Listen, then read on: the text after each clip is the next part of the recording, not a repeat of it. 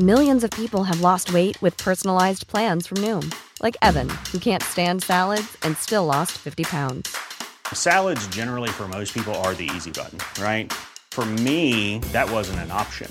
I never really was a salad guy. That's just not who I am. But Noom worked for me. Get your personalized plan today at Noom.com. Real Noom user compensated to provide their story. In four weeks, the typical Noom user can expect to lose one to two pounds per week. Individual results may vary. Burrow is a furniture company known for timeless design and thoughtful construction and free shipping, and that extends to their outdoor collection. Their outdoor furniture is built to withstand the elements, featuring rust-proof stainless steel hardware, weather-ready teak, and quick-dry foam cushions. For Memorial Day, get 15% off your Burrow purchase at burrow.com slash ACAST and up to 25% off outdoor. That's up to 25% off outdoor furniture at burrow.com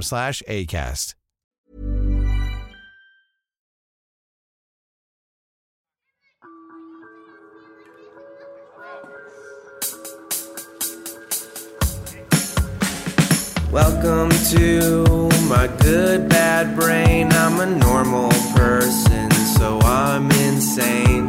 I've got depression and ADHD, but I'm doing better since I medicated me. I'm still not always sure whether I exist or what being a person even really is, but I figured out a long time ago alive is beautiful.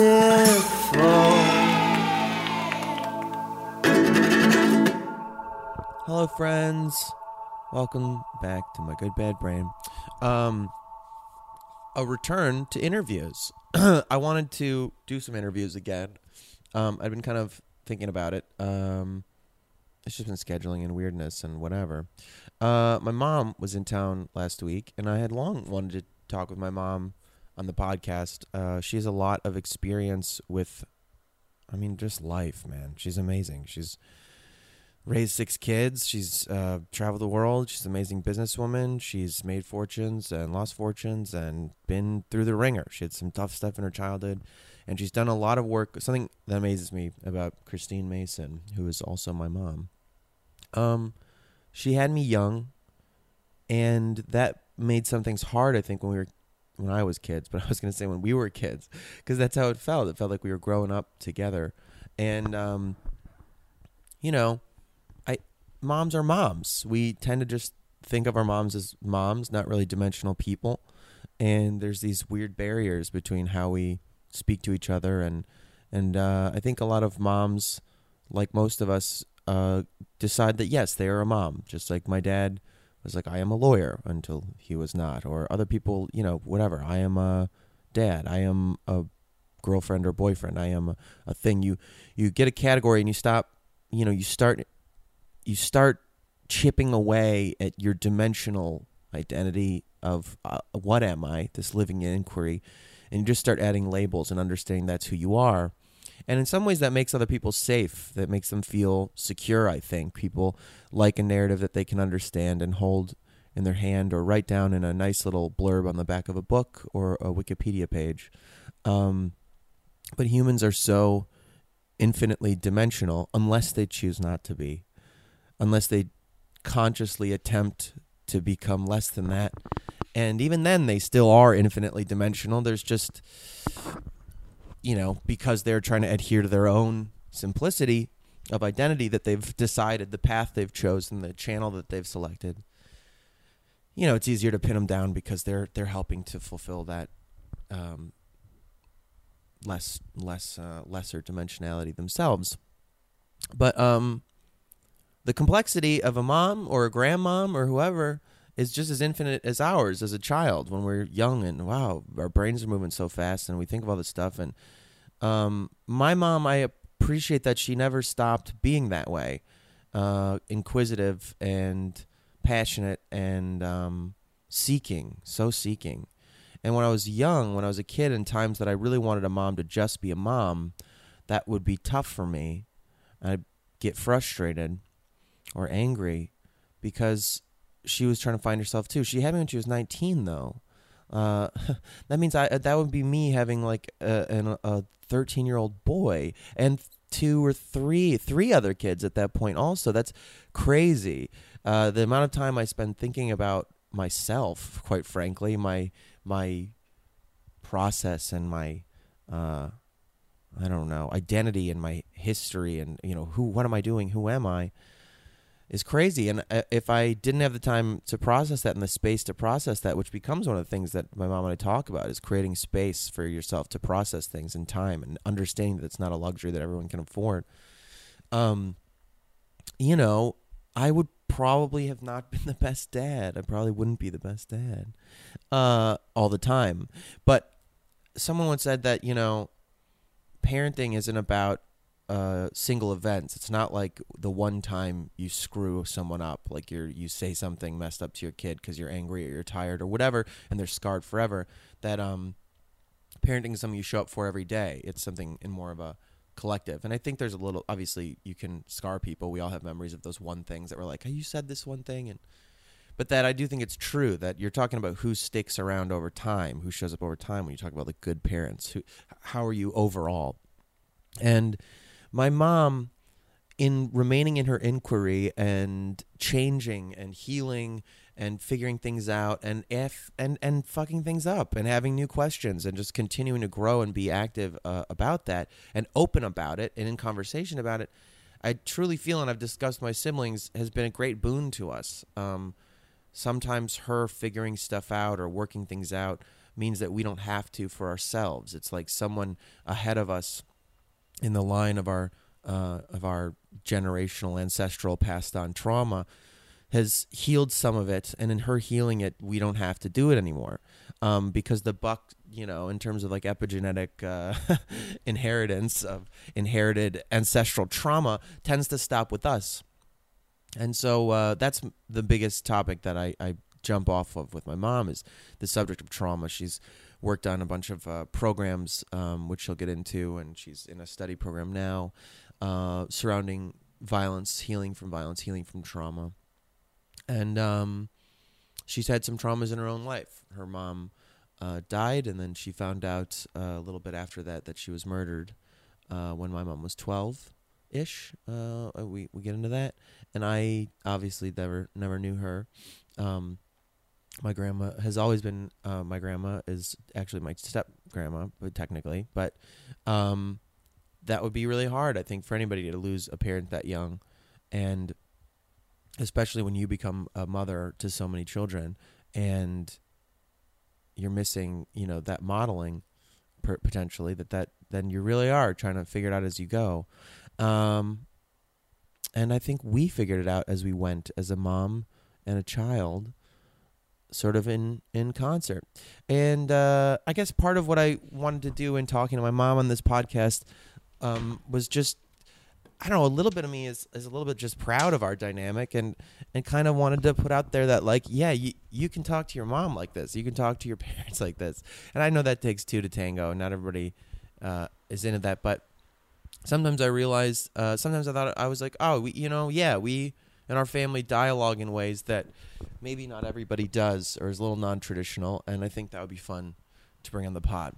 Um, that being said, moving forward, I am going to be trying to get into more interviews. Um, I think I got daunted by not just scheduling, but trying to do like uh, outreach and trying to get friends who had more like names or followers or something like that. And uh, I'll, I'll, still do that occasionally and do some reach out to other other you know people and folks like that.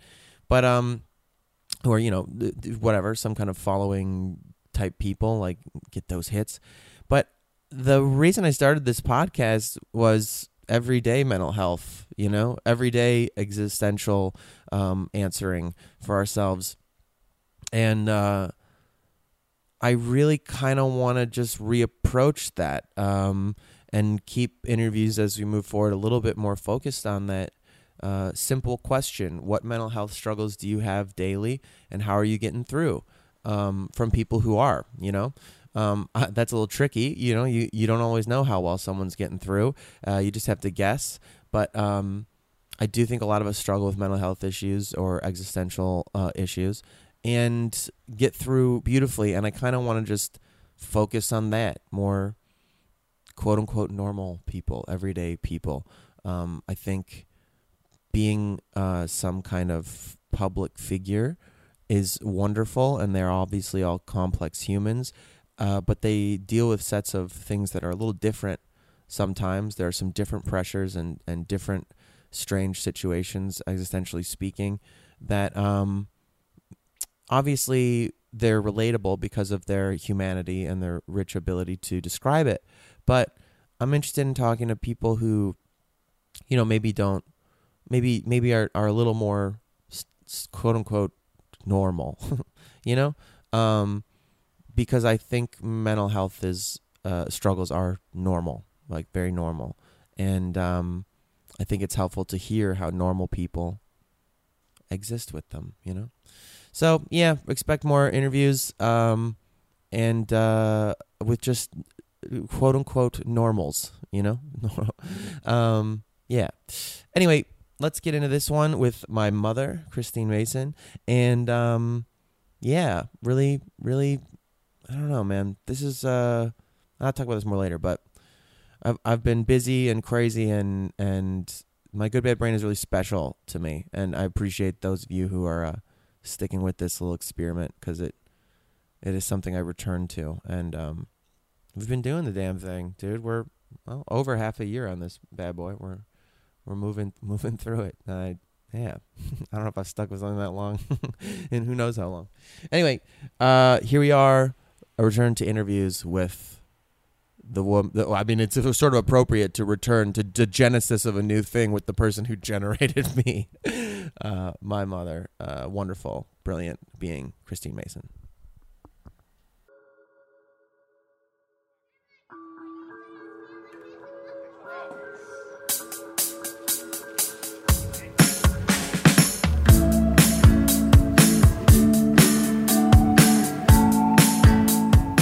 Hi, mom.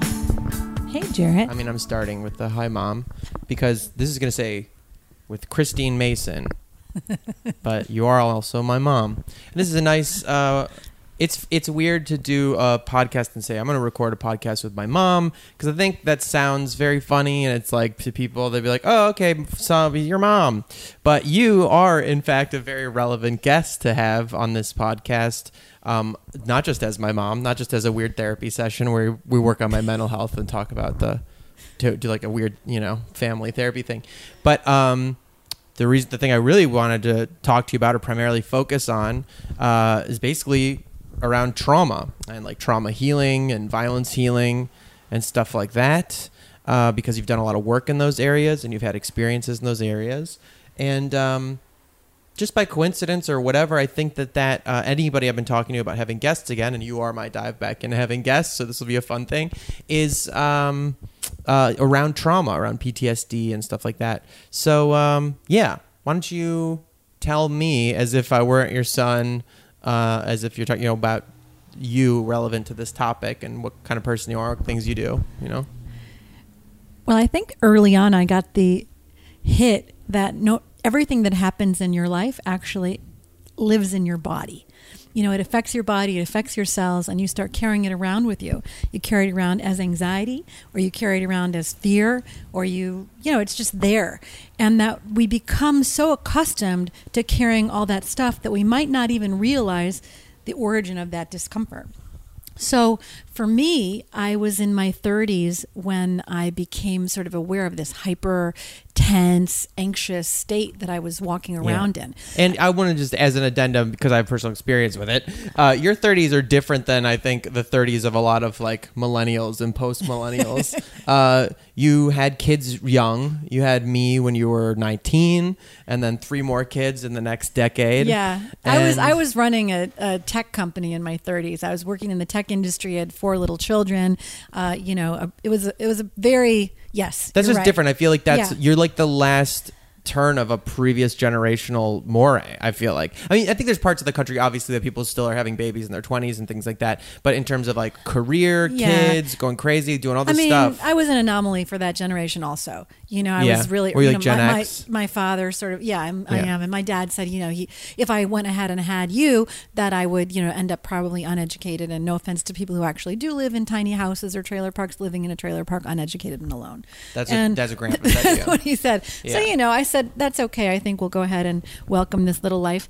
And um, so, yeah, I was in a different spot in my 30s, but I was also carrying not only the accomplishments and the responsibility, I was also carrying this really big imprint of of, of the cultural thing that you have to be perfect.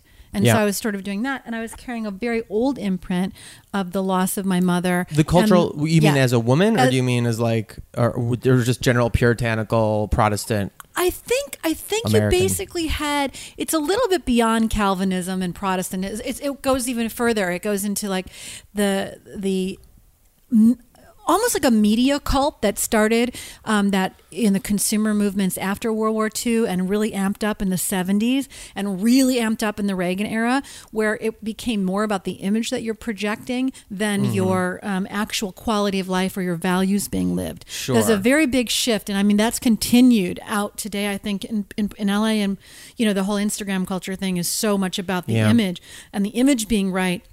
But at, that began and, and a couple, it married nicely with the sort of Calvinist perfection. Um, I think of both men and women at that time, you know. So That's like the stuff that's satirized by like American Psycho and things like that. This like '80s like started Yeah. that '80s like Yes. Mm-hmm. crisp like I'm so perfect and put together and blah blah blah we called blah. it stenciling the driveway. Stenciling the driveway. Yeah, that basically, you know, you everything was so good that even your driveway had to be edged with Yeah. a little machine, and then you know. Do you, I mean, I do you associate it with like German culture and heritage at all? Uh, there is some of the Germanic thing, but I more associate it with the Martha Stewartization of Yeah. homemaking and all of that stuff. And the body, you know, you had a, a little earlier than that time, you had sort of the Jane Fonda thing where your exposed body became a cult. And then you had the Martha Stewartization where your home became a cult. And they all became sort of fetish objects of perfection. And you were supposed to score in all of these areas. So that whole imprint was there. And Frank, there's just not enough time in a day, you know, to do all of that stuff, to raise children with heart and spirit and joy, and to, you know, work and bring home all the uh, resources needed to do that. So yeah, that and so then you felt that was starting to trigger this like something is amiss in your experience. for sure, and and, and it was the you're saying that it was like the trying and the impossibility of that like I was, was like tr- you started to get down on yourself because of those I was, I was trying and succeeding, but I couldn't relax. And I ran into a friend of mine on the street uh, who was in a similar role. Like he ran a big company, had children at home, but he had transformed himself physically. He looked amazing. And I asked him what he had done because he looked amazing. Uh, You know, and he said, I started yoga. And this was like in 2002, 2001, before it was really hitting the mainstream like it is now. And, and, and he said, you, and you look terrible. and you look terrible. And you're coming with me. I'll pick you up Friday at lunchtime and I'll take you to class. And I got in there and I did this uh, whole practice. I could barely touch my toes. You know, now I'm doing full splits in every direction. So that's actually saying a lot about the plasticity of the body and Yeah. how much it can change over time. But when we got to the end, and because you didn't we- even start till your 30s you're saying Right, Well, 32, actually 31, nice to hear, 32. yeah. So I got in, into that last pose, which is Shavasana or corpse pose. And there's t shirts now that said I'm only here for the Shavasana. Right. But that's actually legit, like why I came back, because it was the only time that I could remember in my adult life where I had relaxed. I think that's um, also the hook of CrossFit that makes people get stuck on it. Why CrossFit was so successful and such a like, you know, phen- phenomenal thing that's now its own thing. Like if you're doing CrossFit, you're really only doing CrossFit like to compete at CrossFit. It's a very specific thing. But I relate that moment to uh, there's a similar thing at the end of some of those workouts that you just don't experience if you've never been a competitive athlete and even when you're a mm-hmm. competitive athlete it's like only in training that you push that hard to this place that i would always call it you'd halo out mm-hmm. and you'd leave sweat angels on mm-hmm. the ground you know these like this moment where the world is sort of like at the edges disappearing and you're just so emptied out and your endorphins are so mm-hmm. crazy your adrenaline's so mm-hmm. crazy and your your lungs are burning and you're dumping sweat from all your pores that there's this like clarity endorphin rush thing that I I truly believe is the thing that hooks people. The people who get into it are like keep going, and that's why they also like break their bodies for it. Is like as you continue that practice for a long time, if you're like pushing your, you know, I don't know anybody, including myself, who used to coach CrossFit that didn't end up with like rotator cuff issues and this and that and whatever. Um, but you chase it just for that thing. So Yeah. it's like, I mean, yoga doesn't do that to you. No, no, but, actually, I think know. it does. I mean, I know there's a lot of de emphasis these days on the asana portion because the asana portion has become a cartoon of itself. Mm-hmm. You know, like, uh, you know, jump around. Uh, Like but- what? What do you mean? Like the- oh, what like asana like like meaning you know asana meaning postures. Yeah. Where yoga's got so many other components, but for me, the asana component was such a stilling, an interior stilling of paying minute attention to the rotation of this bone, the Yeah. placement of this muscle, the balance here, the core pull, the way the breath follows it. It, it became for me a real prayer. And I, I as I advanced in my practice and learned more complex postures and more difficult postures, I was also falling in love with the um, sense of possibility in co-creating a new reality in my body and life. Hmm. And for women, you know, I was noticing, you know, I started teaching after that, and and women would always get off on finding strength in their body and the hmm. men would get off on finding new flexibility and new openness. And so this this this very intricate inquiry into like the what is the inner architecture of my being? I loved that. So it was a very stilling effect. And sometimes now i'll do the hot sweaty jump around stuff and a lot of times i'll do a still strong pa- practice. But um, it's pretty it's pretty powerful. I added in the, the mantra singing and breath work and all that stuff but that came much later. Anyway so i go to this yoga thing and it was only in the presence of relaxation that i really understood its absence in the rest of my life. And i was completely hooked so um, that was the first thing. So the, the process of unfolding that, um, as I relaxed and started melting places in my body, I started becoming aware of memories and other things and that were in my body. Not the least of which, as you know, was the loss of my mom. That my mom had left and been gone from our home quite often when I was young, and then she was murdered. And so, as I was coming more and more into this, like, there might be some things that are going on in me that are driving me Mm. that aren't healthy and aren't you know aren't for the the Yeah. good of things um that really that practice really began this larger inquiry and, and healing and what led me to do the trauma work So um, I don't like this isn't a murder podcast for me. It's I don't want like I don't need like juicy details to make an episode. But um, I think it's interesting just in what you went through. Your you said your mom was in and out before that, Right. and then my understanding of the story that you told me is that you didn't know that she had been murdered. You Right. thought that she was just she had left, correct and how and then it was a while before you found out the truth. not that long i mean i found out that she had been killed that she was dead pretty Yeah. fast but it took me um, they didn't tell us exactly the circumstances until Right. later and that actually really did shift my understanding of how the world was for quite a while Just that it felt more dangerous, more predatory. You mean, or Yeah, yes. And and also that you, you know, what was your relationship with the people who had lied to you? You know, Uh-huh. that was also very interesting. and that was your your parents basically. your yeah, well, the whole grandma. family, right, would have had Yeah. to, unless That's they, true. they didn't know. The whole network of the family. And I, I actually found out the truth only when I went back to visit my German family and they had newspaper clippings. That's how I found Wow. out. But in any case, But I just think okay, so with that does create like that's a huge. And you were a kid. You were like 12, 9, I was something? 11. I was 11. The, That's like a huge thing though to overcome later. And and I think people now nowadays people would say like, oh well, of course that's a huge thing. yeah, that's gonna but have then they didn't, you know. My father, I, I don't think it was just that he particularly didn't have the coping mechanisms. I really believe that the society, like I was saying earlier, was a gloss over Right. society. You know, you look good on the outside and you just man up or woman up, or as my friend Anna Judd says, kegel up, you Mm-hmm, know, that you just like find your inner uh, will and you just you just move on through. That was the norm, and so he like gave away or burned or threw away all of her stuff, including pictures. Oh there was no Oh gosh. funeral, and then they never told the people at school. Like we switched schools, and they never said, "Hey, by the way, these kids, their mom just died."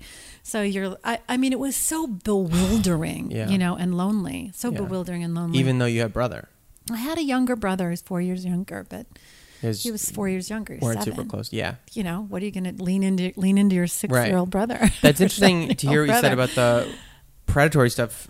The feeling that the world is more dangerous because I've always associated you with somebody who's like maybe in defiance of that. Some you're just kind of wing it. You, you're almost reckless. You just go out and do things that you Yeah, want to well, do I am. since you were a I am like that now.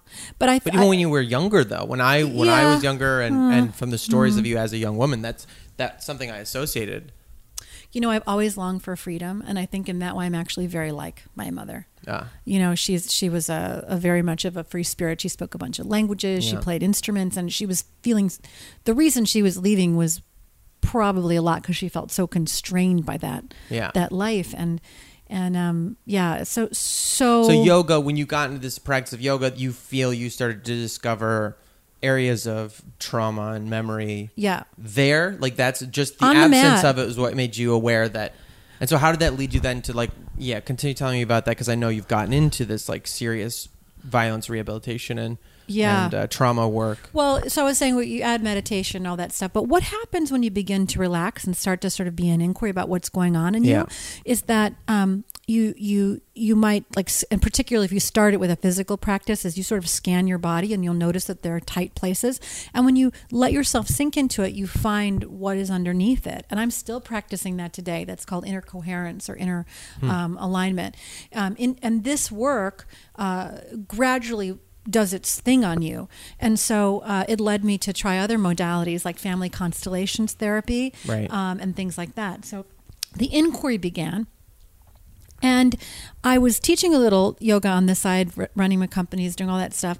And I ended up teaching in a fighting gym to a population of Right. young men that I'd never, um, you know, I didn't really know how to teach them. They didn't want to take their This socks off. Santa Rosa, Northern right? California, Yeah. yeah. And the, and the guy who was coaching them, you know, he's coaching these really intense boxers, and they're true athletes. They're, you know, lean animals, and and they they know how to move, but they're very constricted in a lot of their musculature, which wasn't just their sport; it was also sort of a lifetime of being protected and carrying armor, particularly around the thoracic and the shoulders.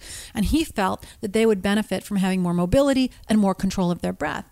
And so, as I was going in there and working with his boxers, you know, the, first it was they were incredibly um, critic, like uh, teasing of each other for putting their butts up in the air or taking their socks off. And if I went in to adjust anybody, there was a lot of woo, woo you know, kind of stuff. But as we became more comfortable with one another, they were such great athletes and observers that they really quickly integrated the work into their and it affected their practice. So it gave me this little taste of what it would like, what it would be like to bring the practice into places where it usually wasn't seen. And I saw a flyer for this training program to teach yoga in prisons uh, with this guy, James Fox. And so I said, all right, well, that is a great next step. I'll go there. And this was the first, this was a major shift in my understanding of uh, what happened to my mother. Uh, what is the feasibility and possibility of change in the human spirit, and uh, what needed to be done in the justice system in the United States, Yeah. and how this trauma question was uh, rolling through transgenerational trans, transgenerational systems in such an immense way. So, um, so that I, I think I've told you that story before. I Yeah, know. but you even told everybody else. so This is valuable stuff to hear. this is such a beautiful moment. So I'm going to take you into this class with me. Um, we're in this pristine yoga studio, bamboo floors, white walls, light drifting in, and we're sitting in a circle. There's maybe 30 to 40 people, couple, you know, probably 10 men. And one of the men is sitting at the front and he's in cross legged position in Sukhasana and he's just beaming. He's got these beautiful clear eyes and he's extremely calm and, uh, and, and, he's the man who begins the circle and he says to the group, My name is Rusty. I spent 34 years in San Quentin. I murdered a woman in the summer of 77. And the first thing that I want to do is make an apology to any of you who have been the victim of a crime. Hmm. And he, wa- he, he went around the room and he made eye contact with every person. And of course, he got to me. And it Yeah. was just, I lost my shit. I just lost it because I had never received that apology. They never caught the person who did that. And and and that was even that was like the first movement toward forgiveness you know towards mm. towards like resolution but i was more struck by the fact that he was out now he was paroled and he really had the air of a bodhisattva of an enlightened being and he was out teaching uh, response not reaction and other kinds of tools and techniques to people in his community to young men to help them stop their violence before it begins. So he had become a peacemaker. And just so happened that the man who started the program off of which this yoga stuff uh, had spawned was sitting next to me. Uh, Jacques, who you've met, this fantastic Buddhist who has really done uh, all of us an amazing service through this program he started. Uh, he said, Hey, um, So you, yeah, I had told them what had happened to me and my family. And he said, Would you be willing to come into the prison with me into San Quentin as a stand in for victims and their families and have a conversation with the inmates who are in our program, which is a larger program on emotional intelligence, somatic awareness, mindfulness, and victim offender communication. So it's the last unit they do.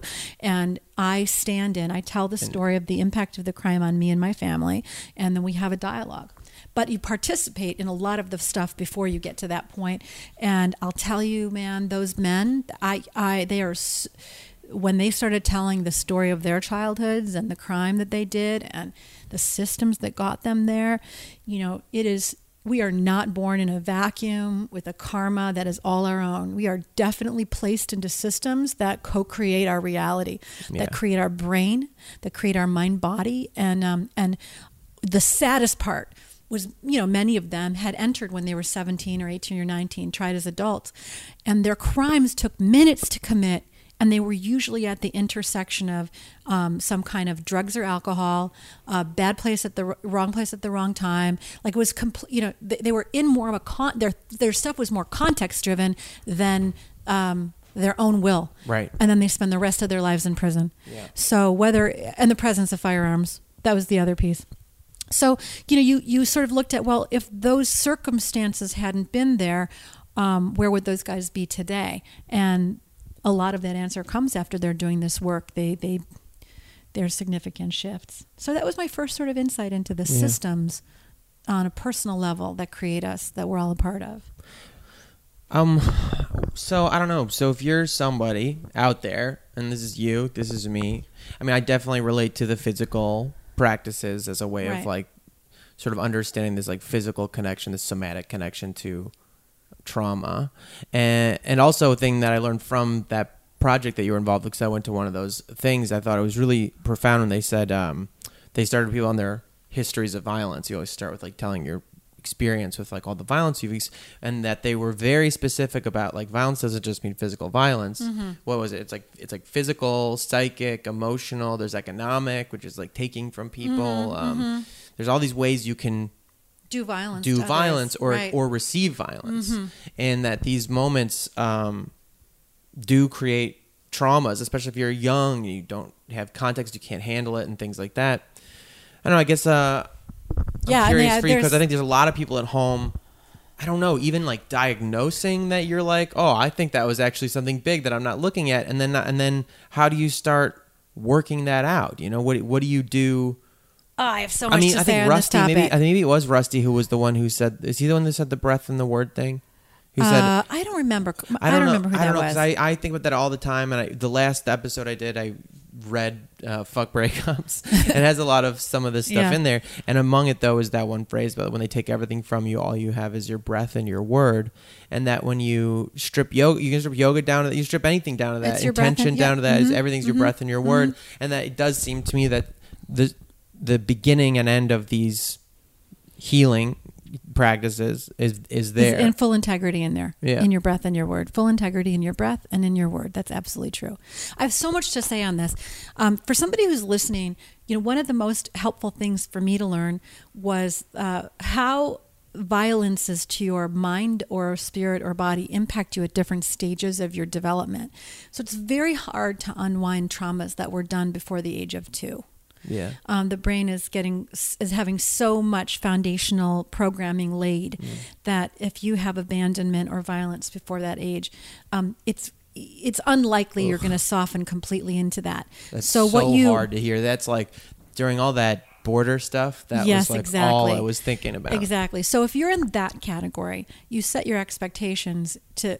I, I I've learned that you you should expect set your expectations to um, creating more outward control so that you avoid situations that would trigger that. And you put more boundaries uh, around um, who you're with because you're not going to be able to regulate your interior response like someone who had no trauma or someone who got who had traumatic incidences later in life but it becomes progressively easier to reverse those things in the brain the older Mm. Yeah, you get totally. over 14 it's you know it's it's very easy to do uh, systemic re- restoration um, and when you have uh, really huge things that very immediate striking PTSD things like you do when you send young people to war, those also have interventions that can be um, more unwound. But if you're one who received that childhood stuff, you just got to love yourself in a different kind of way. You you learn you take the pressure off of yourself, I guess is what I'm saying, that you you're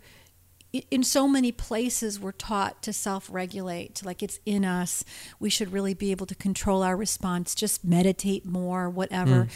But you know what sometimes you just can't you'll never be able so then you create structures and systems that basically create a coddling for you if it happened really young just avoiding triggers avoiding the situations that trigger that and the people that would trigger that and you know not with any hatred or blame or or or, or hardness toward them just this is what my nervous system can handle. This is what's good for me. And then you learn how to live that way. The other thing on emotional abuse, you know, when you talk, there the studies on kids who were their parents were just fucking mean to them, you know, insulted them, uh, made fun of them, blamed them, where the kids didn't feel safe. When that th- those linguistic abuses shut down the verbal processing centers in the brain. Kids who had that are worse at writing, they get worse on reading tests. They're like two grade levels behind kids that are just treated with general kindness. So know that your brain and your body are in response to the things that you've been given. You have a lot of power over unwinding those things, but it's not complete and that you're really learning how to lean into others and, and ask and be present to receive that that help is really vital. Yeah, it's just heavy. It's just something that makes me so sad to think about. I, I, think when you look at the world, um, when we look at like even even like assholes in power who keep doing bad things, there's um, it just is really overwhelming to think about like these spider web networks of like reaction and reaction and reaction that like mm-hmm. when trauma happens it really does spread and keep going if you yeah. do even if you create more trauma in some kind of self-defense that like that itself has its own like consequences and continues on right and it can feel really overwhelming to think like oh how how's anyone gonna you know, how are we going to like lock this stuff down? Well, like, the, how are we going to fix the, this thing, society? The thing to lock it down is it takes time. In, and I don't mean like time elapsed time. I mean time in your everyday. Yeah. And that um, by keeping everybody really fully occupied and working all the time just to make ends meet, it's tough to find the spaciousness in your own day or in your own year or season uh, yeah. to do the internal work. So I think there's a very strong correlation between um, the the economics of life in America and the ability to create spaciousness and find the assistance to begin unwinding it. Because to learn, like these guys who are in prison, they're doing this program for a year, every week for five hours. Okay, Jeez, so yeah. you know, so I if you want to learn that, how to dude. like regulate your own, if you have lots of trauma, what if that was the case? I, I just heard this guy was at Summit LA this week, really amazing community. Yeah, like like literally, what what if that's the case? When are you literally going to find the time? Exactly. Five hours a day or so, whatever. So this guy Mike Novogratz is like one of the richest guys in the world. The the interviewer asked him, you know, you failed a lot, but you're like the king of bounce back. What is that about? And he goes, you know what? Every time I fail, I take a lot of time off and I do work on myself and I figure out the answer to that question. And and you he say, said, in jiu-jitsu we say you win or you learn. you learn, right? You know, and in, in most sports they say uh, you can't focus on what you failed on. You go to next play. But what I was really amazed at is here's the guy who seemingly has everything together, and instead of being like a Mm, a uh, putting up a front. Yeah, just get know? back on the grind. Just lock it down. Yeah, just you like know, take the hit said, and keep moving. He said inner work. He goes, people who do their inner work grow, and those who do all of their work and deal with all of their shit glow. And he goes, I'm committed at least a one a once a year to spend a week completely alone, just doing work on myself, and on an ongoing basis getting help. So the, I think if you're really in a place where you're um, you know i've done a lot of that. I've been really lucky to break to break away and try to change the inner programming and then in turn pass it on to the family yeah i think well i think that's an important thing to emphasize about that idea. I think a lot of people who maybe have responses or feelings and uh, usually it comes from your own like you have things that hurt in you and you resent that other people like are trying to fix them or you're like oh come on snowflake kind of things like that uh-huh. you know like um that it can also hit a brain like a puritanical sort of American brain that like self care has become becomes a joke. It's like you know, Ugh. the difficulty of accepting like putting on your mask on the airplane before putting on the kids. That like it's not self that you truly. I mean, from my personal experience with you, the time you spend like working on yourself and continuing to unwind whatever's going on in your generational systems and traumas and things, I truly feel, and my siblings have talked about this too, that like there's aspects of that that do the work for us. That like we don't have to figure that part out of the family system. Like something about you figuring it out alleviates. Yeah, I take a little. thing. I take responsibility. I, I did it the other way. I'll tell you a funny story, not a funny story, but a weird woo woo story um, about doing the. I was really struggling with like forgiving my mom for Yeah. the whole all that stuff, and and so someone gave me an ancestor prostration practice, which was super. Is thirty days every day for thirty days you think of in front of you like arranged in like a clock like a mandala like a peacock fan pictures of all of the people in your mind uh, who have ever taught you something beautiful famous or not spiritual leaders people who loved you anybody who looked on you with kindness and love and you arrange them in sort of a mandala. And then you imagine on your right shoulder your maternal line and on your left shoulder Yeah. your father's line. And you um, begin you raise your arms up and you collect all of that love and kindness into your body and then you pass it through your shoulders down your spine and out your feet to your ancestors and all the lines behind them into wherever. So about i'm about 21 days into doing this practice which is like forgiving them and bringing them all the blessings um, and i start i got calls from cousins that I hadn't ever talked to. Crazy. And I was like, is it possible that time space is not moving in a forward linear fashion and that I actually am healing and in real time it's resonating back to like cousins, Yeah. second cousins I down mean- the line somewhere else and that they're calling to have dialogue out of the blue? I know that that's very woo woo, and I know that's what that's how people will take that. But I don't think that's very woo woo. I think like when you get into physics and quantum physics and stuff like that, time is known as a dimension. We only perceive it one direction, and that's like the deal. And most likely you can't time travel because uh, someone would have already, or you splinter off into some other portal or something like that. But uh, that being said, that the idea, like if you imagine like ripples in a in a pond. I think the part that becomes woo woo isn't just like the so yeah, you do something here and that it would affect the timeline backwards and forwards. Yeah. That it would send ripples in the pond forwards and backwards and right here in the present. Um but I think also the thing that's maybe sounds woo woo about is that there's some emotional that there is a physical manifestation of consciousness or spirit or something like that to which I I feel, and this is all such like pseudosciencey whatever, but I really do think like the same way people thought germs were a joke, like uh, until Louis Pasteur or whoever, like you know, was like, no, see, you can see them, and you know, and, but, you know, doctors being like, wash your hands, ha ha ha ha, before surgery. Wow, what's wrong with you, sir? You know, I just have a cigarette. It's fine. Um, that kind of thing like i do believe like we know 90% of existence is this dark matter stuff that we or the mass of it it's the stuff we can't detect and uh i don't know and i was i really think that there's maybe more going on in terms of like emotional weight and trauma and like ideas of love or kindness or humor or whatever God. that like we just yes we can't track it yet but Well, I- there, I mean, there are some places that it's being tracked. Like, uh, so we'll take it out of the woo-woo category. Let's just go to epigenetics. Let's just go to family transference. So basically, since you as a child are absorbing and mimicking a lot of what's going on in the family system, if there's secrecy or shame around a particular thing, or a behavior that say your father developed in response to his, that they they pass on unconsciously those behaviors to you, like being afraid in certain places, being resistant, and other things. So their unexamined things do pass on to you, not only In very practical behavioral, just behavior, very practical, observable Yeah. behavioral mimicry. Uh, in the sort of family values, and then in the shorter, in the medium term, there's a encoding that's wrapped around your gene. Our genes change very slowly. It's a long evolution, but the epigene, the little wrapper, is shorthand notes to your gene that in, that tell the uh, the fetus uh, what might be helpful in your lifetime to express genetically based on the possibility of your own gene fetus, uh, based on what the father or mother has experienced up till that point in their life. Wow. And so you, get, you see a lot of studies, uh, for example, that people who express starvation, uh, their children and grandchildren um, in one generation had the expression of the same genes for starvation.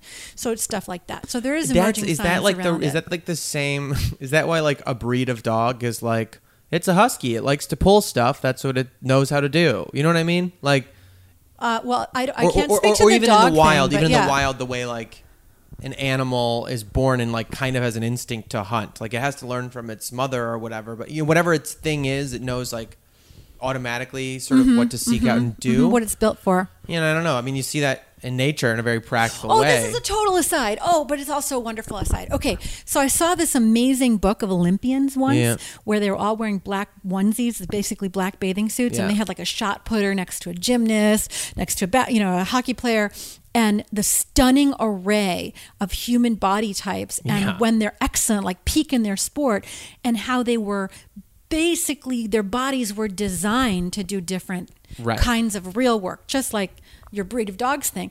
But that this this idea that these designs were coming out of nature this was probably one of the biggest movements in my life towards happiness is to stop seeing myself as someone who liked nature or or like went out into nature um, or wanted to preserve nature but that i was nature Yeah. that I was a completely growing being, like a flower or a tree or a bird or anything else that uh, existed only by favor of the sun and only by favor of the air, and that I couldn't grow wrong. Just like a tree or a flower couldn't grow wrong. And what an amazing release that was. I am nature you know, completely whole and perfect and wonderful expression, not because my body type wasn't favored by this particular culture, that I rejected body type that wasn't worthy, or it, you know, people who have um, things, you know, parts of them that are like the unfavored gender or the unfavored skin color of this particular culture, you know, that that can never be a truth. Right. That you are nature and always perfectly growing and, and expressing as you was a very big aha. Yeah. And when I looked at those Olympians, it just enhanced that. Yeah, there's a um, I think it's Regina Spektor or something. I don't know, or maybe or maybe it's Ingrid. I think it's Regina Spektor. Uh, she has a a line in a song where she goes, um, "I've got the perfect body, cause my eyelashes catch my sweat. Yes, they do." and I think about that all the time. Like my eyelashes catch my sweat. That like the, that we are these creatures that have been you know, that have developed very specifically in response to a lot of things that are rather remarkable. Yes. I mean, that's the first. I have this little nine gifts practice uh, that I made up, and it works for me. But um, the first gift is wonder and awe, and that uh, eyelash thing is a perfect example. Like, holy what? Yeah. Uh, your eyelashes catch your sweat, Yeah. and the salt doesn't. Get, how amazing is Yeah. that? And then if you start walking in the world and you really start paying attention, you're like, how? What? Yeah. How does that work? You know, um, the, at the multitude of yeah I micro learned, uh, miracles. from Allie recently. I don't know. I don't know if it was her podcast or her Netflix thing, Brainchild or something. Like this is one of those things that um, the reason your fingers and toes get wrinkly is because um, maybe gajillions of years ago, whatever. Uh, if you were in a like a waterlogged area, it gives you more traction. yeah, they make like little suction go cups. Yeah, and it like lets you walk on rocks and things not be as slippery. Like that's mind blowing. It's like deflating your tires a little bit if you're gonna drive on a beach. You this, know, is, this is why science is so magnificent. Yeah. So, so just imagine, like you had to think that's amazing. control the world, right? Yeah. There's so many people who are like about planning and control. there is no way. Like the diversity of nature expressing itself is the same as the diversity of human activity. Like you look around the room at any moment, and like all of the gazillions of hours of engineering and skill that had to go into just making this microphone setup work. Right.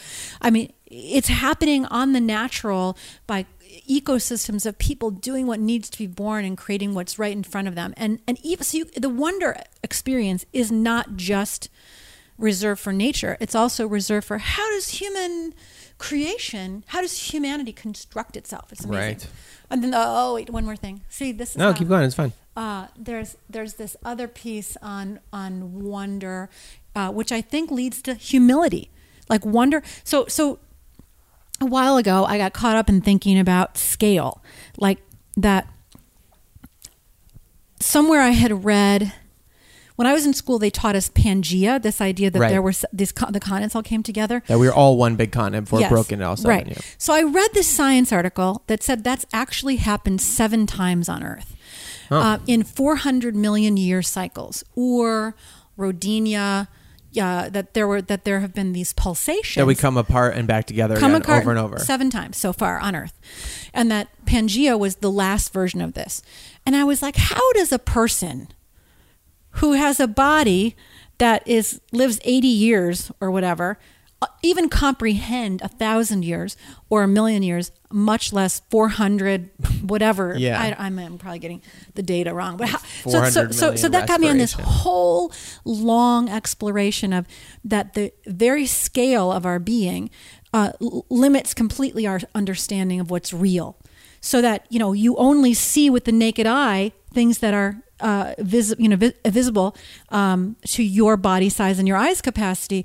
And the whole history of scientific instrumentation has been the acknowledgement of the limitations of our human perception and the desire to go beyond that the microscope the nanoscope the hubble Yeah. you know the things that amplify sound things that project sound things that read frequencies between bird song and whale song and find the languaging and that uh, you know as we get and as we amplify our perceptual capacities with instrumentation you're having this like holy we knew nothing we know nothing Yeah. so whether you're talking about what's going on in your body or between you and another person or in the culture at large, like the whole um, the whole movement is toward humility, you know, and in that humility, like I don't know. It's possible that there's so much more at work. What is that thing? The more at work in heavens and earth, Horatio, than we will ever know. That Shakespeare. Yeah, line. yeah, yeah. And that you, if you live like that, you get a little bit of a softness in your day to day. Yeah. So there's No, that. I agree with that. I think that's actually a really interesting way to think about it. That there is like we say small-minded. You know, we say you know you if you have a spe- experience that's so like limited, you have an understanding of men are like this, women are like this, cultures like this, I'm like this. I respond to scary pr- situations like this. You know, like you've set your stuff, Yep. um, which you know I feel like people who have. I don't know. I feel like Well- people, and I was. I'm not going to go into a political thing, but yeah, that's interesting. Do you So- mind? Uh, do you want to move into the the six questions part? Well, I want to. Um, I would like to do Yeah. that. I also just want to close up uh, an open thread on the trauma. Yeah. So, we talked a little bit about your own individual experience of trauma and abuse, and we talked a little bit about what happens inside of the family system and how that get you know before you're born and the epigenetic piece, and then also the things that are happening in your immediate piece. But there's a whole nother um, basket that you're sitting in, and that is intergenerational um, collective trauma. And this is the piece that Tom, the work with Thomas, and why I started going into his coursework. That you know, like if you say, "Oh, my grandfather was a Nazi."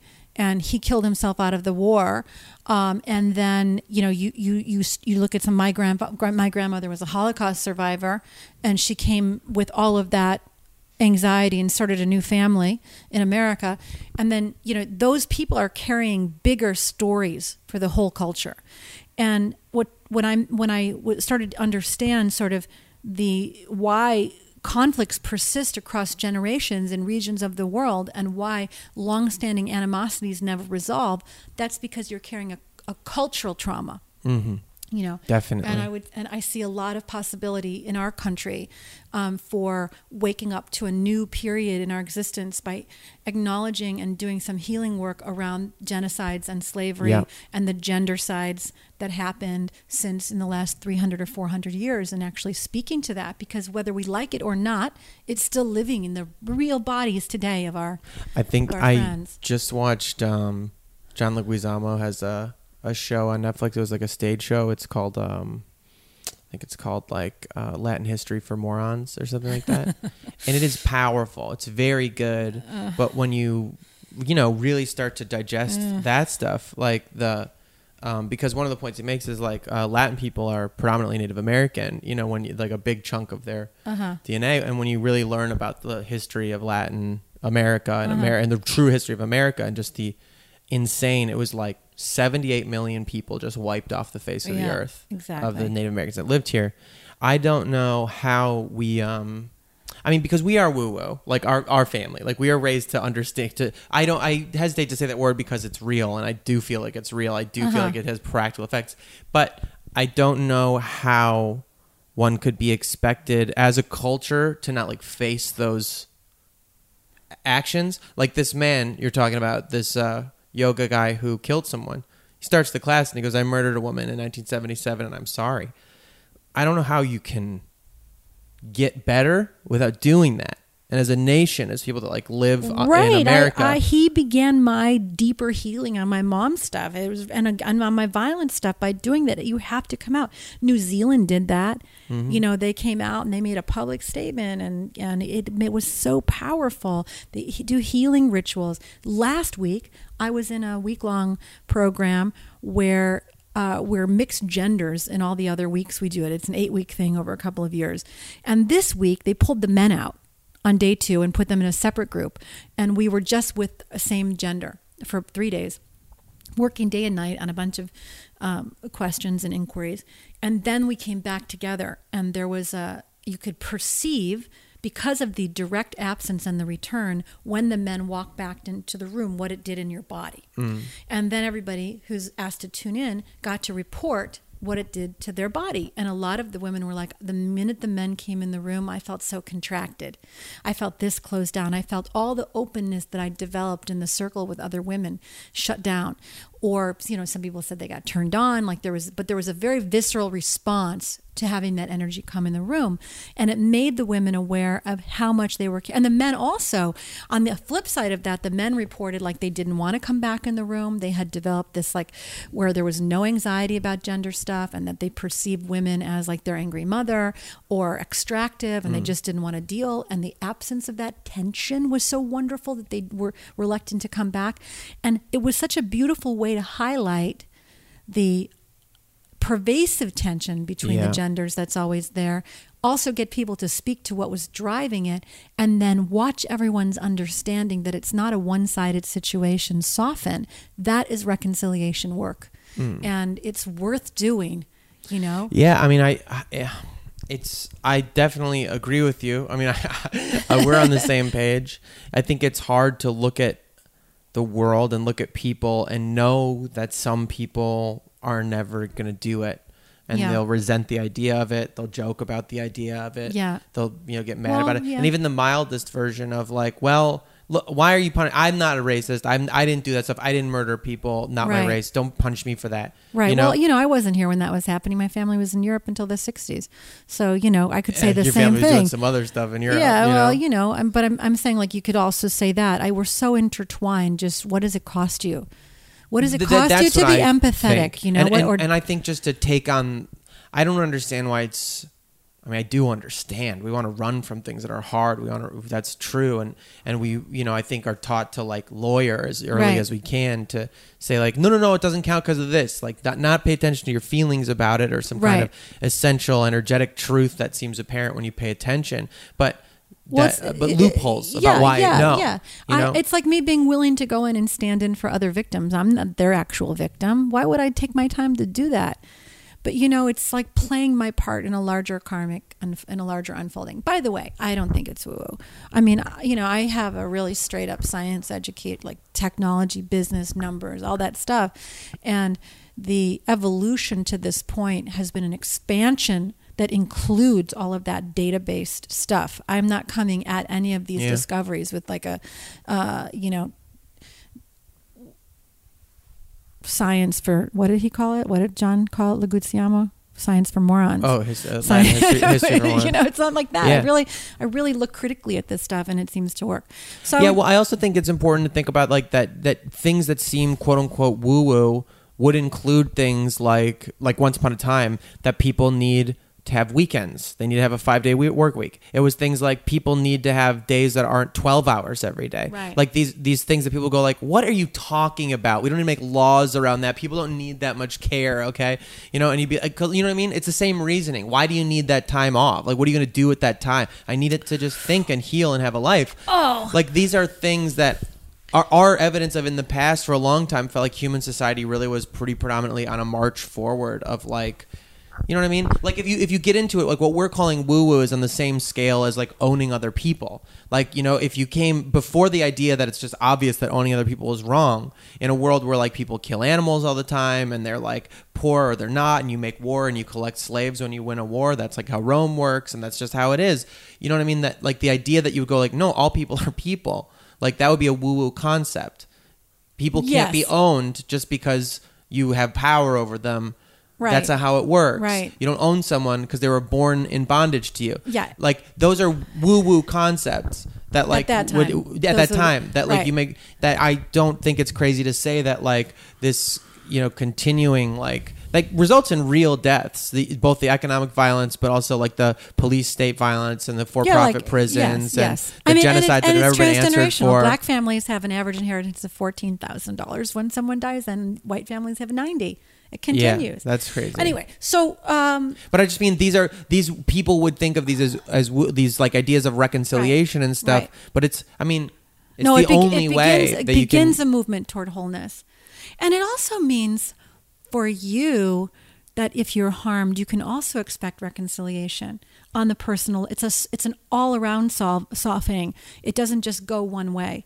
You know, it it creates a culture of meeting the other in their pain Yeah. and being able to hold it. Yeah, you know what? I would also say not to get like super I, I- like this is. I don't mean this sound conspiracy theory, whatever, but that there are there are limited and powerful parties who like really benefit from you buying into the idea that your pain doesn't matter and you should just get over it. Oh, it. for sure. You know, like there's there's a lot of people who like stand to profit a lot from you just going like suck it up snowflake. Right. Like, you know, cuz That's I, I don't do think you know what I mean? It, it, it's it it is a consumer orientation and a control orientation. Both speak to that. Like you'll have to buy stuff to feel better, and or you'll do what I you'll you'll you'll do behaviors Yes. that make you feel better. So yeah, I agree. I agree with that. I, I just think it's like whenever whenever cuz there is like but a it's lot not of a coordinated conspiracy. It's n- that that you don't need a yeah, coordinated You know what I'm saying? It's like Yes. it's, this is the the thing about when you notice a pattern that's happening, it's the individual actions of a lot of people who are building their lives off the same core principles, primarily That's right. unconsciously. That's right. And so to But that- dismantle it, you have to be conscious to go against it, because Yes. otherwise you'll well, catch this it. is why ideologies like capitalism versus communism or whatever are real things, Mm-hmm. and and some governments use them as weapons to destabilize other governments in the Mm-hmm. past. Um, but that it is true that when you've bought it hook, line, and sinker, like ideas like capitalism, like you do. You do make choices in business and in your life that are about like how do I make profit? How do, where does profit Right. move? That's and, true. But you start commodifying everything, and you do it about yourself too. Right. It's no longer about like what does every person need, but what can everybody endure. Well, okay. Including I, I Just, I just want to speak to being in curiosity for a moment about the design of society and understand sort of the magnitude of shifts and experiments we've been doing. If you look back to like a primarily agricultural society, your day, you might not have worked cumulatively any less during your day, but it would have been in the context of friends, family, near your son if you were a father, near your daughter Right. if you were a mother, touching the earth, making things with your hands. And Well, they do say they do say there's a thing that said peasants in medieval feudal Europe like had more time off than standard workers now. This is kind of where I'm going with it. That then you say, well, um, we can parse, we can parcelize all of these activities, and you know, this is the person who can take care of the garbage, and this is the one who can. So in the doing of that, it frees you up from all of the other tasks you need to do to run your household or your life because right. everyone one can person do in town is going to make bread, and, one right. person, and then we can. And yeah. so it expands the available hours for work.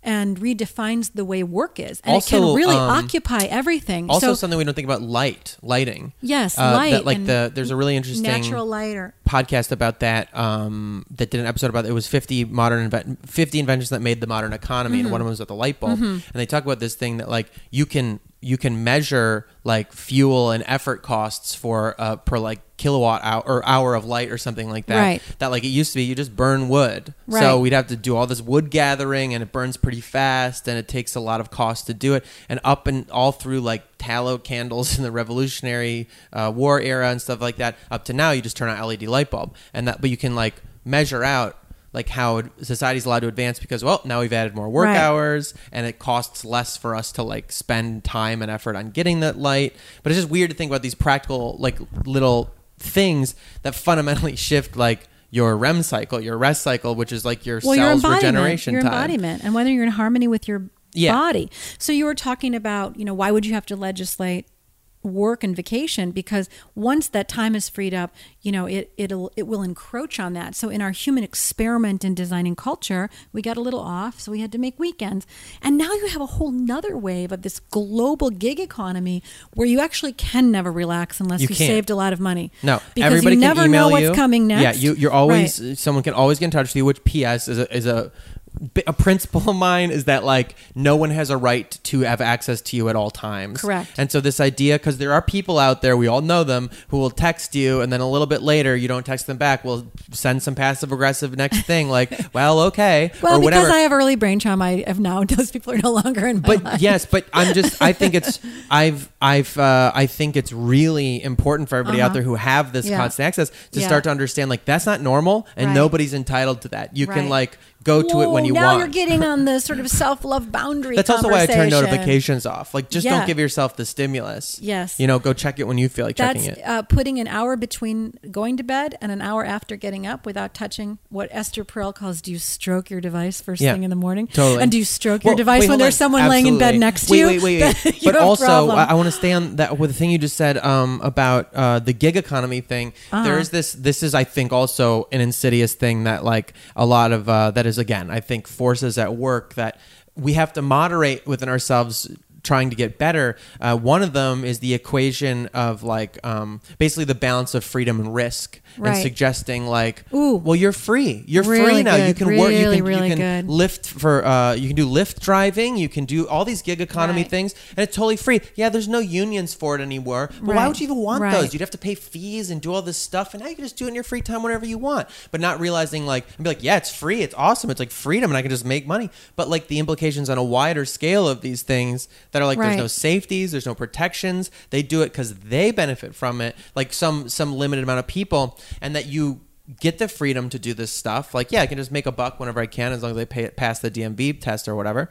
But like, there's also this risk involved, and that when we go out in the world, that like that's in America and exceptionalism worn as like a badge of honor. And I guess I'm tying it back around to like I think about this all the time. That like when we do our work about our own traumas or problems or mental problems that we have difficulty getting over, like or operating within, um, that I'm a big proponent of moderating um how much am i victim blaming myself and like being like you fucking idiot you fucking idiot just get over Right, it right, right, and how right. that's not useful Right, right. but also it's not useful for me to fall into just going like all my circumstances i couldn't do anything about the trauma to my brain when i was young and these horrible situations and blah blah blah and i and i've come to have a question that i always ask is like well what serves me and it doesn't serve me to sit in like i'll, I'll it serves me to have more like I can do it, I can get myself out of this hole, I know I can attitudes, even though I wouldn't force that on other people because you're like things happen that are out of your control and you have to honor that reality. But this this balance of freedom and risk, like I am free to say what I'm going to do with my life and maybe that comes with some extra risk and Well, I would. I think on the freedom and risk thing, particularly in relation to, to the gig economy, it works for employers and it works for the contractors just as equally stressy to be starting a company like I am now and not know who I can count on next week because they're probably going to go away to Bali and do a yoga Right. retreat or something. I don't know, but there it goes both directions. But I think what That an definitely goes important both piece directions. in in the mental health question around this uh, thing that's not outside it's not a it's your endocrine physiological stress response to a cultural situation that is actually quite stressful. Where's my next paycheck and rent coming from? So, how do you take the question of your own endocrine and biological uh, reality, which is creating dopamine or serotonin or not, in response to your real life conditions, and decide what to pathologize and what to say, hey, the conditions should change so that I can not have these chemicals dropping into my body? Um, and also, how do you know when the response to those situations that are external is unique to you and your own unique controllable situation, history, response, uh, anatomy, biology, and how it's when it's a collective response to a really bad structural situation and lean into each other to change that situation. I think that's really vital. I, I just I think there's some people on the I, I don't know and on the like more conservative side of the fence who can't who I, I don't know who can't um if you put yourself in a mindset of self empowerment I think it can be scary to admit that there are things outside of your control that just hurt, and you might go so far as like it's not. This is a uh, someone was asking me recently. Some pundit. It didn't matter if it was left or right or whatever. Everybody's just saying stuff now, Right. and you go like they. Someone was like, "Do you think they really believe that stuff that they're saying?" And I tr- thought about it, and I truly responded that I think their definition of truth has shifted, Mm-hmm. where truth is what benefits them. Oh, interesting. You know, like truth is the thing that is most useful and beneficial to my understanding of the world, Uh-huh. my narrative, my career, whatever.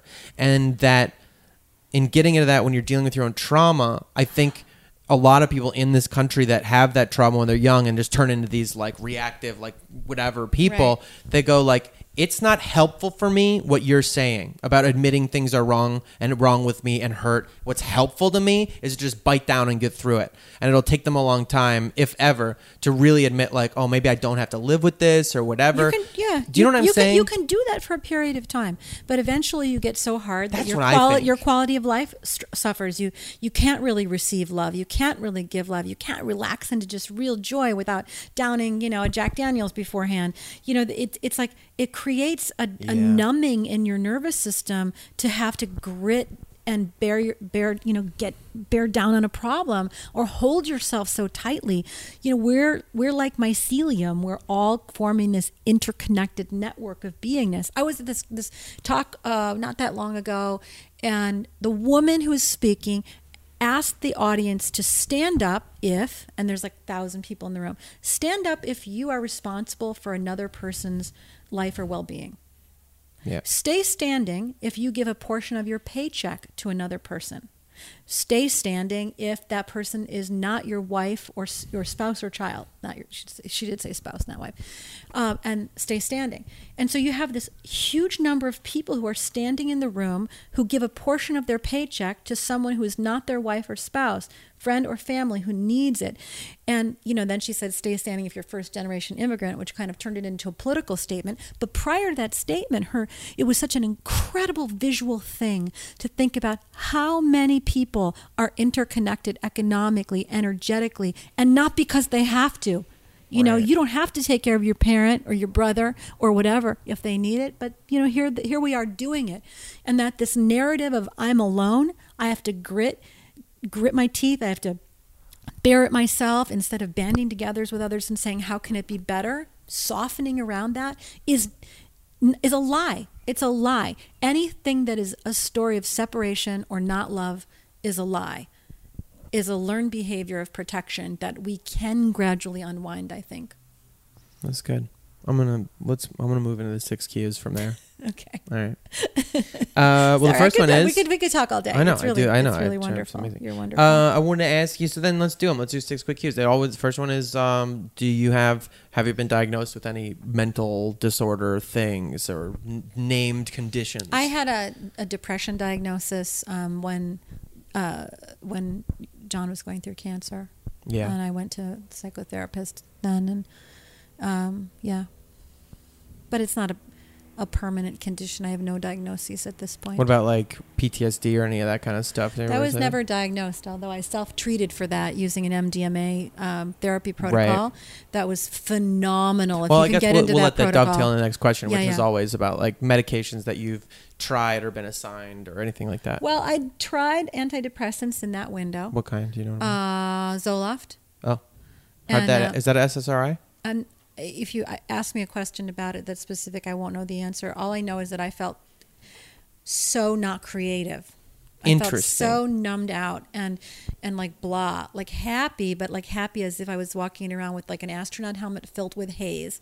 And so I couldn't I couldn't do that. Got it. And then I started doing it with nutrition. Like I really changed my diet, and um, uh, so so that. But I did, How so? I I'm completely you know completely vegan and uh, take supplements and things that like optimize what I can optimize in my in my uh, chemistry.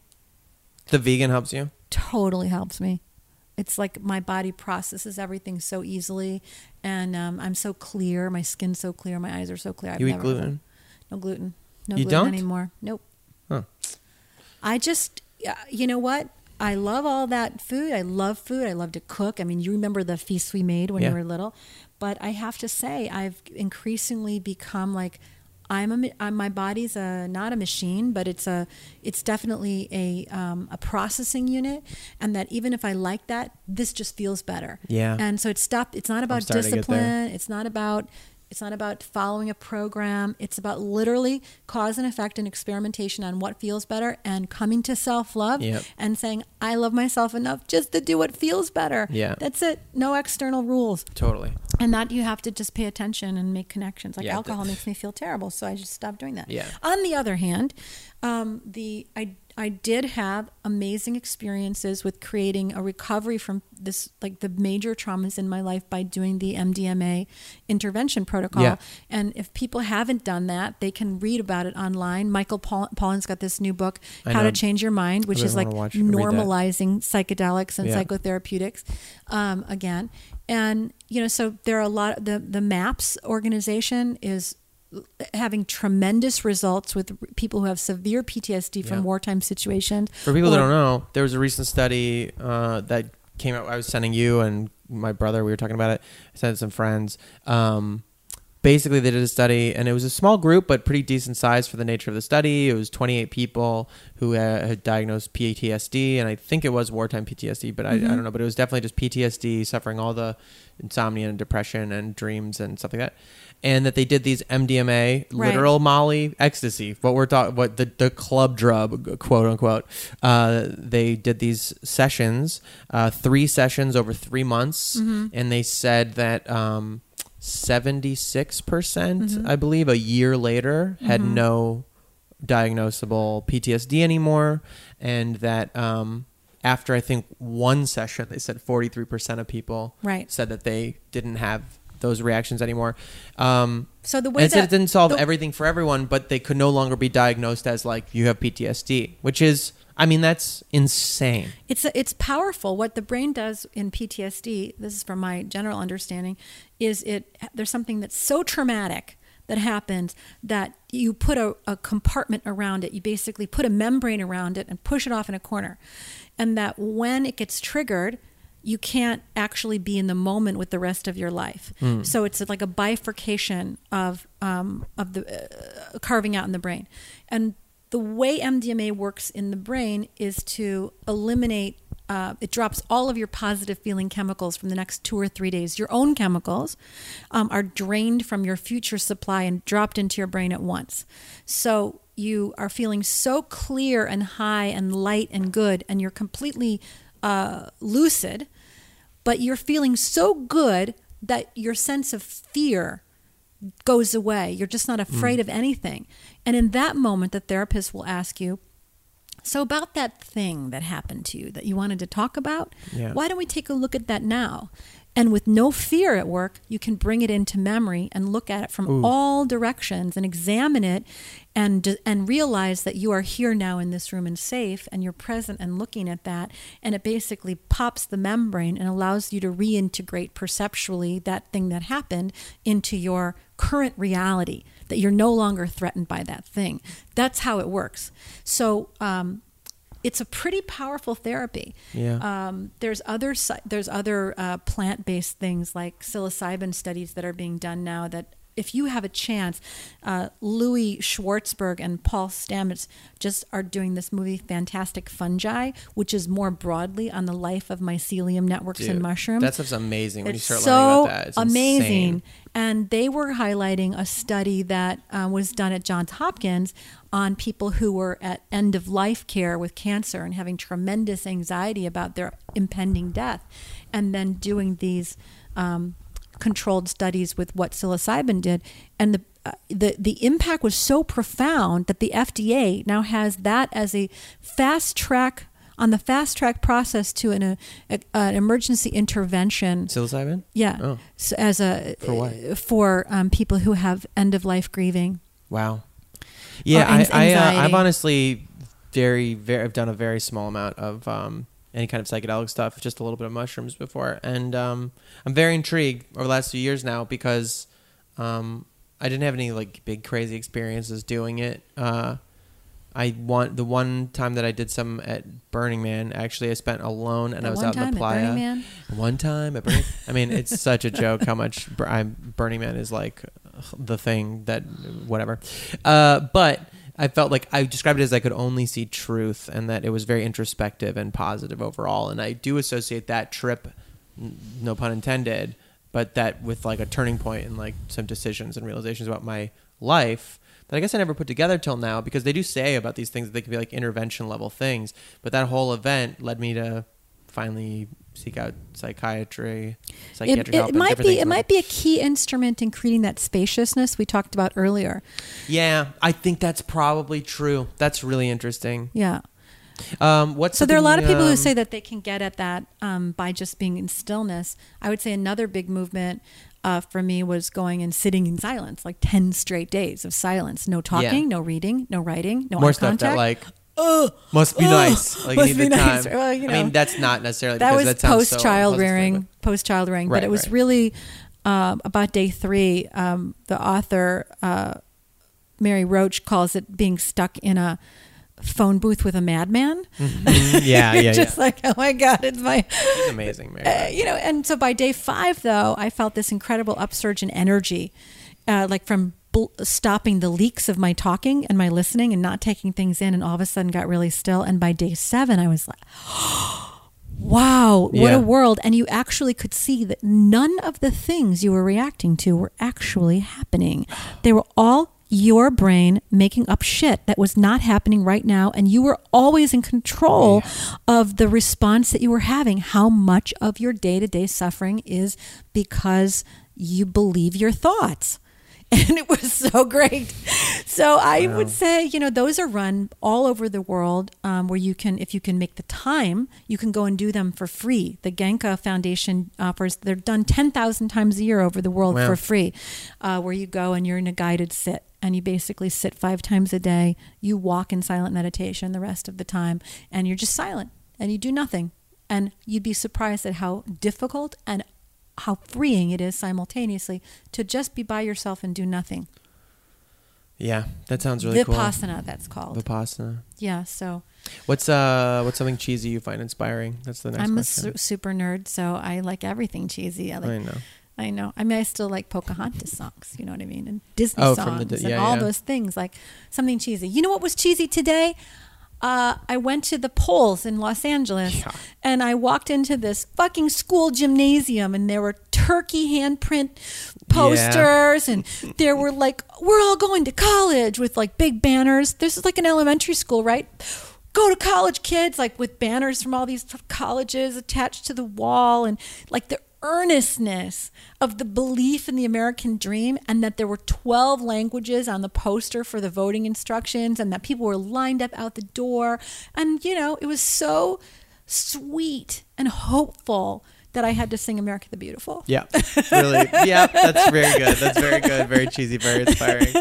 Um, uh, what's uh, what's something dark about you? I guess we talked a lot throughout I, this podcast, but I have a dark side that really um, I cannot understand how I can let my money support war and violence and par- be part of the state machine. And sometimes I get really dark around that stuff and um, a little bit I of a desire to be like uh, a pirate, you know, and try to figure out a way to um, help as much good happen and keep as much out of the system where bad is being generated. Yeah. And that means to me violence and separation as much as possible. So, um, that's yeah, tough. yeah, those are those yeah, are I think with that a lot. That's back to some of our like shared generational or shared national trauma kind of things, and Right. also you know involved in the trauma that you create and the trauma that creates back and whatever. Right. But I think about that a lot. That was like I th- I think about that when I was a kid, and I would think like how crazy it was that people were like they're fighting for our freedom about these people invading Iraq, and I, you'd be like that doesn't make any sense. There's no freedom being threatened there until I like thought about it more, and it, like time passed, and I looked at the world and grew up a little bit, and I understood imperialism and colonialism more. And you're like, oh no, they're they're fighting for our freedom. If the freedom is to have like AC running all the time the way we like it, and our and our oil cheap and our clothes cheap, that like Bangladeshi factories collapse so that we can have you know twenty dollars shirts or ten dollars shirts at Right. H and M or whatever, whatever. All these things that are like, no, no, they do that. They do that stuff so that they can steal and enslave, and we can live this way. Like that's why they do it. And uh, I think that that's Well, a think- dark thought I think that I've becomes. always had that experience, but like I mean, that's know, why I get so mad about like I get parking tickets, then I would joke about like, well, this amount of money is going into the system, and that is this percentage of a Tomahawk cruise missile, which isn't true. Like, there's different taxes that do that, but you know what I mean? Like that feeling that you're paying into it is really hard. It's a very big feeling. I was listening to a piece on like a radio show um, that was talking about uh, drone warfare in Iraq yeah, and how they were trying to do this very precise uh, cyber war, uh, where not cyber war, um, targeted war, and they had sent basically their con- their reconnaissance to decide whether to target a compound. This particular compound was to fly a little drone around this compound in the middle of the day, when it's 116 degrees, and that in that particular culture, um, nobody's outside in the Yeah. middle of the day and that uh, they only saw one man and they didn't see any women and children. And so they were confirmed in their understanding that this was an ISIS headquarters. But what was happening is that the wives and the children, everyone was inside sleeping, and they all came at night. And when they were out in their garden in the evening, the home was bombed, the children were killed. It was just a man who ran some vineyards and fruit orchards in that particular part Yeah. of the country. And he went through a process of restoration uh, with the U.S. Army or the U.S. The, the forces over there, and they offered him something like two hundred dollars for one point six million dollars in damage to house, equipment, farm, the loss of his wife, the loss of his daughter, the loss of his nephew. Like, like it was, and they had taped the interaction between the army representative, the military representative, and him. It was so heartbreaking, you know. And I'm sitting there going, "This is me. This is my money." My labor and life energy Hmm. that's going to feed that system. So when I get dark, it's around that that I'm complicit and I feel powerless to shift it. Yeah. Um, so I can even feel myself getting dark, you know, in the process of talking about it. Yeah. Um, I just don't want that. Yeah. Like, violence is the ultimate form of disconnection from yourself, from nature, from other beings, and it is wrong. Yeah. You know, and I know you do a lot of stuff with fighting and learning how to control and create offense and defense and listen deeply, and that it can be a very intimate thing for Yeah. people who are fighters. But this sort of consensual and non-consensual violence are very different and, things. And, and and that you're, I I just feel like that is a complete failure of all the other higher order skills of being human, diplomacy, you know, everything. Yeah. So, um, yeah, that's my dark. yeah, dark that's a good side. one. What's the last gorgeous thing you saw? Your face. That's nice. Um. Oh man, I feel that every day. I was in downtown LA the other day at the top of a skyscraper and at night and the whole LA cityscape was laid out sparkling and interesting, but it was under an incoming rainstorm. So you had this sensation of the wind and the coolness running over your skin. And then the divider line between the two cloud layers was right at the height of the skyscrapers. And the light was all being captured right underneath it. And it looked like the whole city was a glowing orb under this cloud cover. So there was that. That's and good. I saw Mason doing some kind of booty dance, and that was also He's the gorgeous. funniest. He's our five-year-old, the youngest member of the family unit. My grandson. Um, and then last, I have my "Don't Kill Yourself" list. Uh, you know, coffee, sandwiches, lavender soap. What's something accessible, relatively common? That's just like, hey, stay alive for that.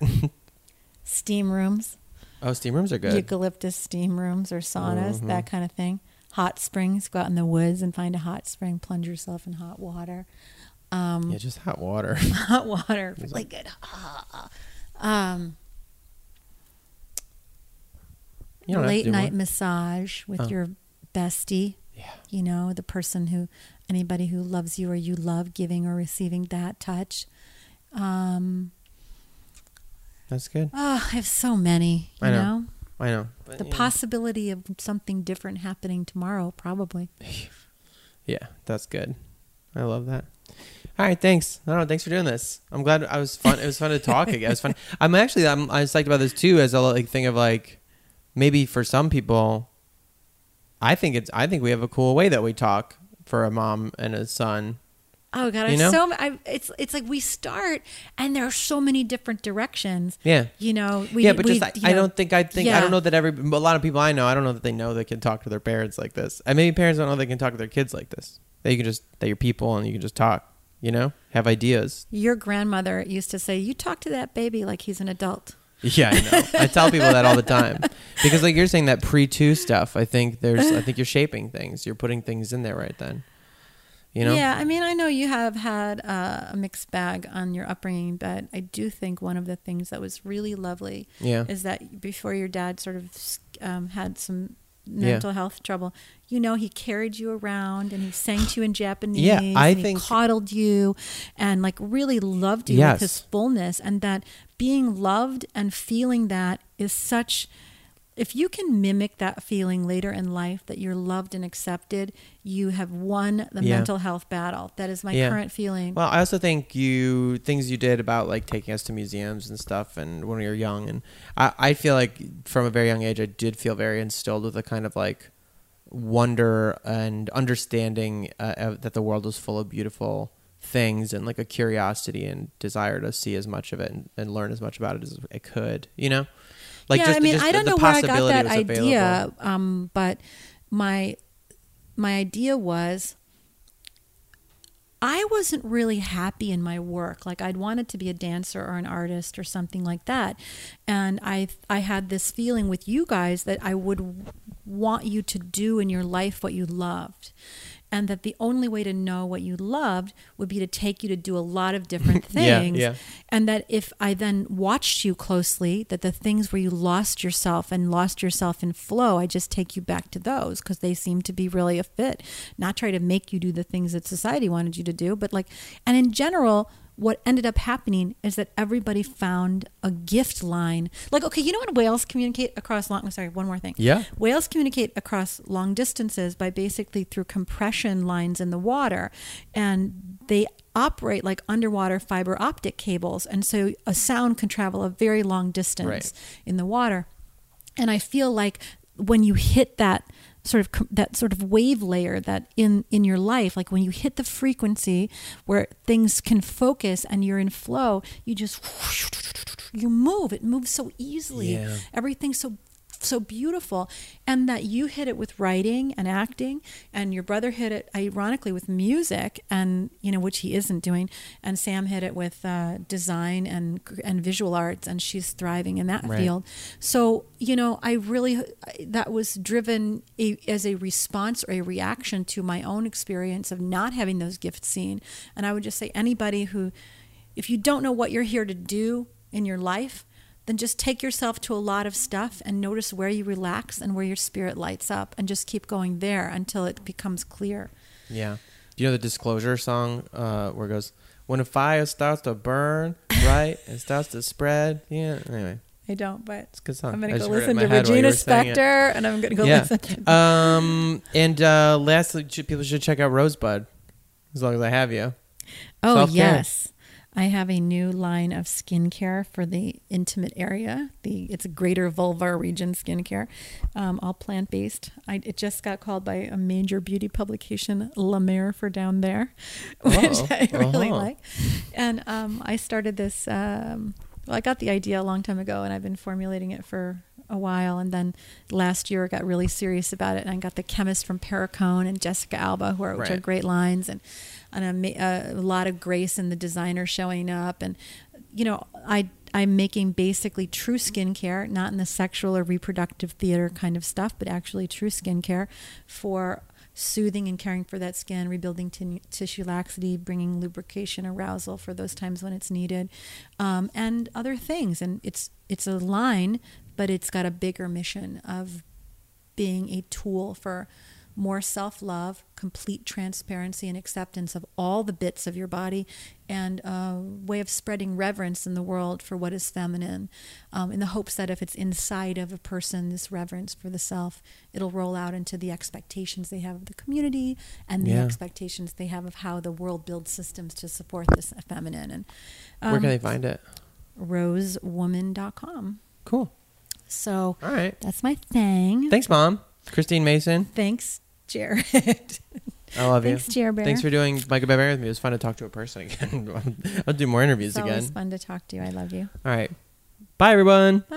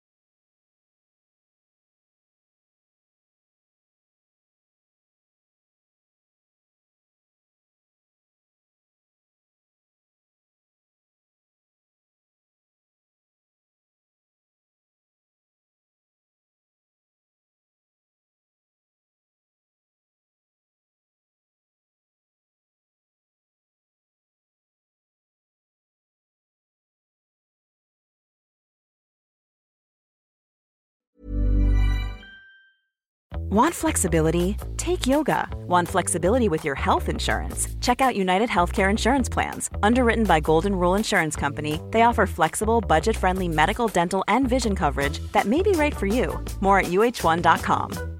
Imagine the softest sheets you've ever felt. Now imagine them getting even softer over time. That's what you'll feel with Boll and Branch's organic cotton sheets. In a recent customer survey, 96% replied that Boll and Branch sheets get softer with every wash. Start getting your best night's sleep in these sheets that get softer and softer for years to come. Try their sheets with a 30-night guarantee. Plus, get 15% off your first order at bollandbranch.com. Code BUTTERY. Exclusions apply. See site for details. Mom deserves the best, and there's no better place to shop for Mother's Day than Whole Foods Market. They're your destination for unbeatable savings, from premium gifts to show-stopping flowers and irresistible desserts. Start by saving 33% with Prime on all body care and candles. Then get a 15-stem bunch of tulips for just $9.99 each with Prime. Round out Mom's menu with festive rosé, irresistible berry chantilly cake, and more special treats. Come celebrate Mother's Day at Whole Foods Market.